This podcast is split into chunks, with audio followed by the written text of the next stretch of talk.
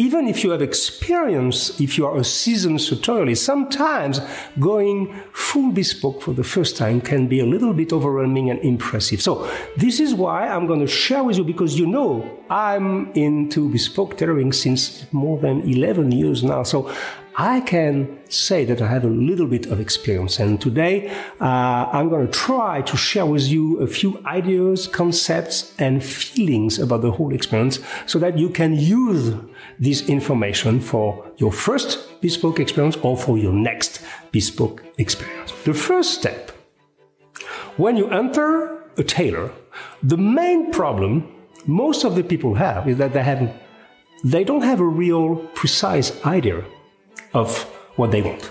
So, uh, my, and, and, and, most of the time, and that's a pity actually, uh, many tailors don't have many suits available to show you their home style, if they have a home style, or to show you a little bit of, to give you a little bit of inspiration. Two houses in the world are exemplary for that. Uh, I'm thinking about the Rubinacci. Uh, what is interesting with Rubinacci is that when you enter the bespoke salon, and you see, I think it's like eight to 10 jackets and suits that are their staple styles. So you have double breasted, you have single breasted with notch lapel, with split lapel. You have every, it's inspiration. All of them are bespoke jackets and suits, but you can have immediate guidance because all of a sudden you can immediately visually say, Oh, I'm attracted to that. Or I will easily see myself with this kind of lapels or this kind of cut, etc., etc. So uh, Rubinacci did this, and it's a very big help because all of a sudden you have ideas and you can discuss with the tailor the kind of style and he can from there uh, you can express your wishes and from there he can guide you to the thing that will fit you or will not fit you depending on your morphology and his experiences. Most of the time long, for many of them, a lifetime experience of dressing people elegantly. The second house who is doing uh, this kind of work is Cifonelli in Paris, my historical tailor, uh, who um, decided, I think it was in 2010, to um, create bespoke jackets, sport jackets, as examples to give um, inspiration to the client. And, and guess what? When Lorenzo Ciffoni is putting these jackets in exposition in his atelier, Guess what? These are the jackets he's selling the most because even if you have an infinite choice, too much choice sometimes, it's almost overwhelming. And what do you do? You said, Oh, after all, I like this jacket. Why don't I do this very jacket? You know, um, uh, many tailors will tell you this. The suit and even the fabric they sell the most is the one they are wearing the very day you go to their salon. Lorenzo Ciffoni said it's always the same thing. When I dress, for example, in a pinstripe double-breasted suit, I will sell this very day three or four pinstripe double-breasted suit because people, they see and they like it. And so you understand the first thing. So make sure you choose a tailor who has example to share with you. Or if he doesn't, make sure you are bringing with you photographies or I don't know, you know, screen capture of things that you really like, of movies you really like, whatever, to give an idea to the tailor. Because the second thing which is important to understand is that some tailors, most of them, uh, they have what we call a house style.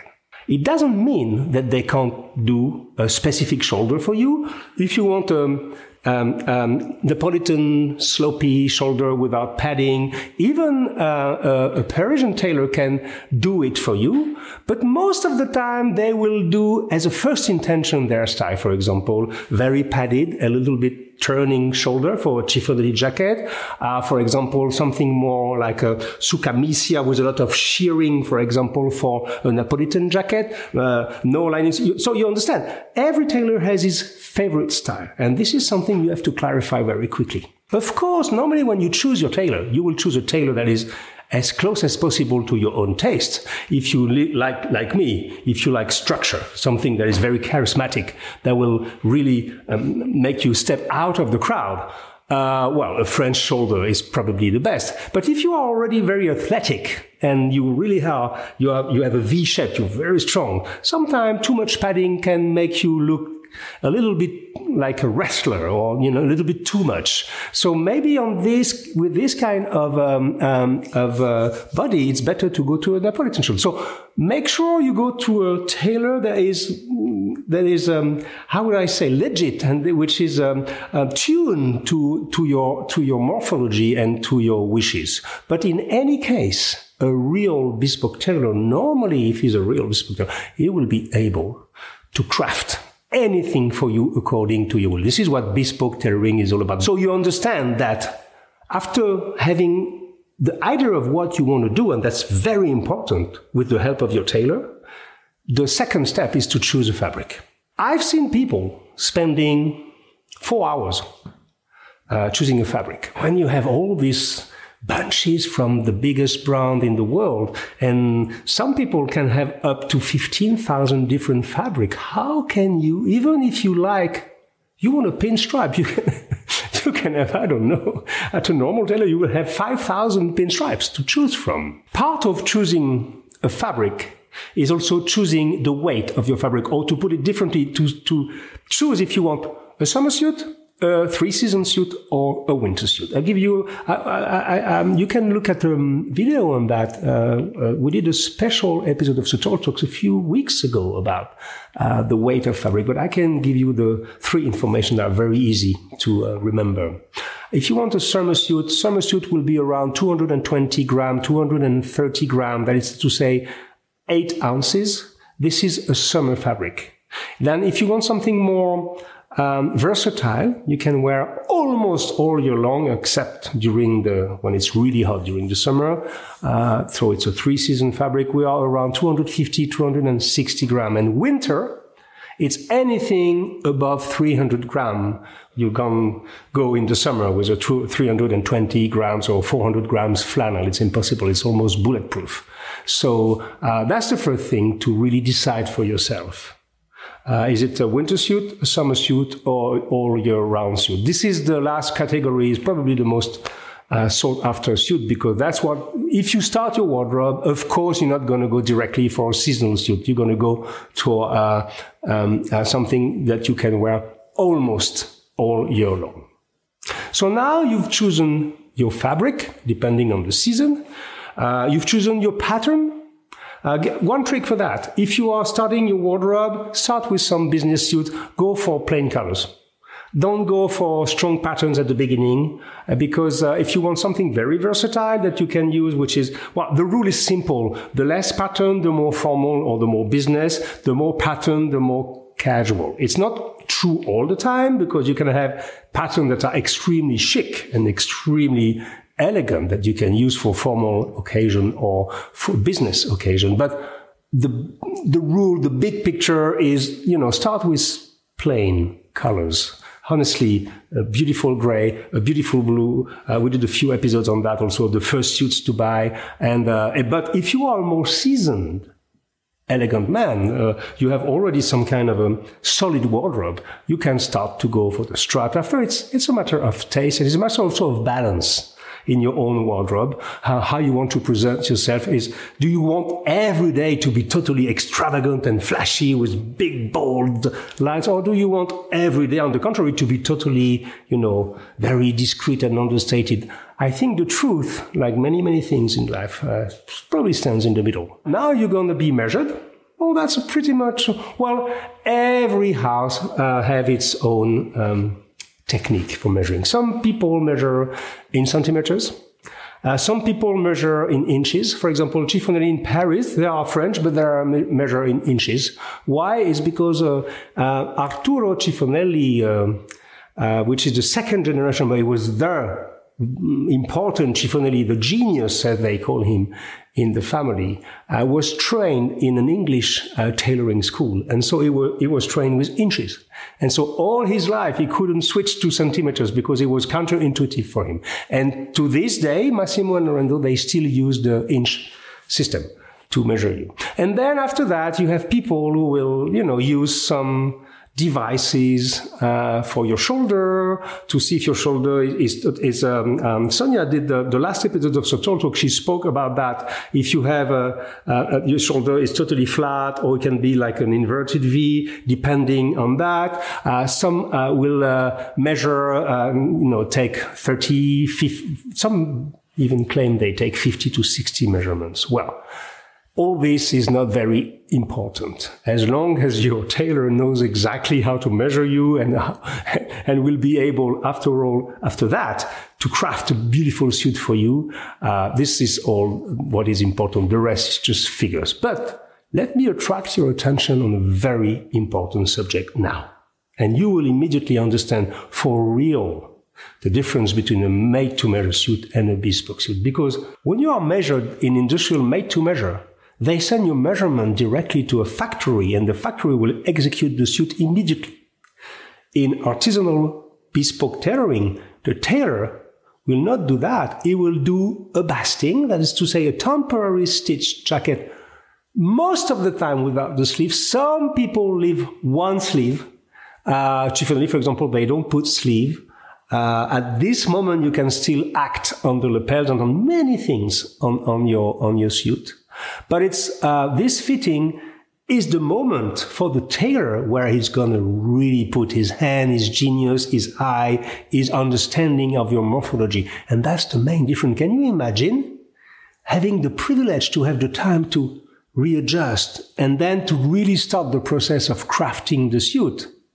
On the contrary, made to measure goes to a factory and it has to be done immediately right away.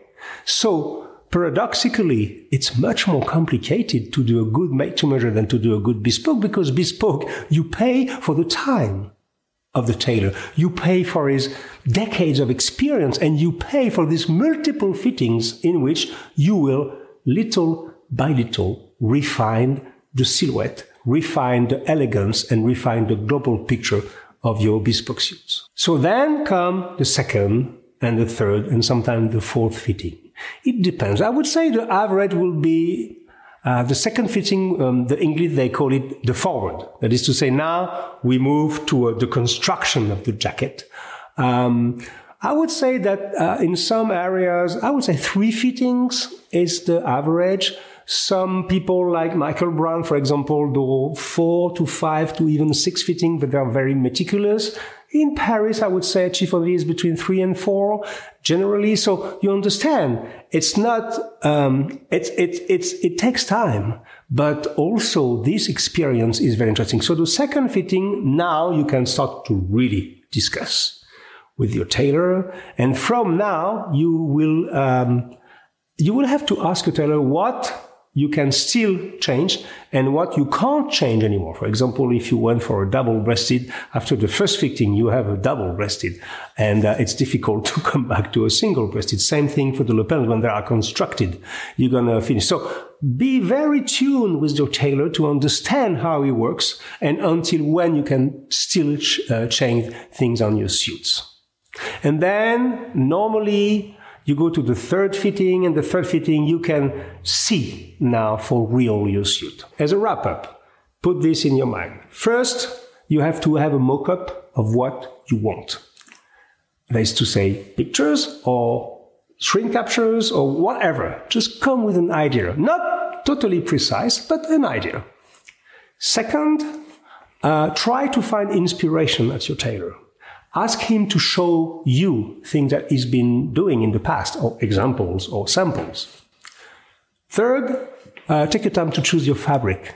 If you start your wardrobe, go for plain fabric. If you're a little bit more seasoned sartorialist, you can go for patterns, but take your time to choose because that's most of the biggest pleasure in bespoke tailoring is to choose the fabric and take the time to do it. Don't overdo it, like people have seen spending half a day on choosing a fabric. This is exaggerated, but you know, let your sensitivity speak because fabric is fascinating. You have so many different nuances. Uh, a chalk stripe is not, two chalk stripe are totally different, can be more or less muted. Uh, the colors can be more or less uh, muted also. It's a very interesting. So take your time. Number four, uh, when uh, you are at the basted fitting to the first fitting, I remember that that's the tailor's fitting. It's not for you. So you don't, well, I mean, you have the right to speak, of course, but don't overdo it. It's not the time for that because at the basted fitting, you still have a lot of time to choose and to change. Then you have the second fitting, which is the forward fitting, as they call it in uh, Great Britain. And it's, um, it's a fitting where you really, as it says you move forward. So you really now you can ha- you have the right to open your mouth and you have the right. And uh, this is what the tailor is is, is awaiting uh, for you to express yourself. Do you like the pocket? You, you you like maybe this a little bit more like that, or you want the waist more pinched? You can change everything, and then. The third fitting, which is for most of tailors the final fitting or the fitting before delivery, it doesn't mean that the whole suit is ready, but the last fitting will give instruction to the tailor and to his team to finish the suit. And this is where you can fix all the details, the buttonholes, the, the choice of the button, all the things that can make a huge difference in the end. So these are the main steps of bespoke tailoring. I hope this will be useful, whether you will jump into your first bespoke experience or if you will jump soon or you will do soon your next bespoke experience. I hope you're going to remember that. And the main thing to remember, it has to remain a pleasure. Waiting and dreaming of something is most of the time more interesting than having the thing. But we all know that because we are human beings. Thank you for listening. Thank you for commenting. Thank you for participating. Thank you for subscribing. And I give you an appointment to the next episode of our Sartorial Talks. Cheers.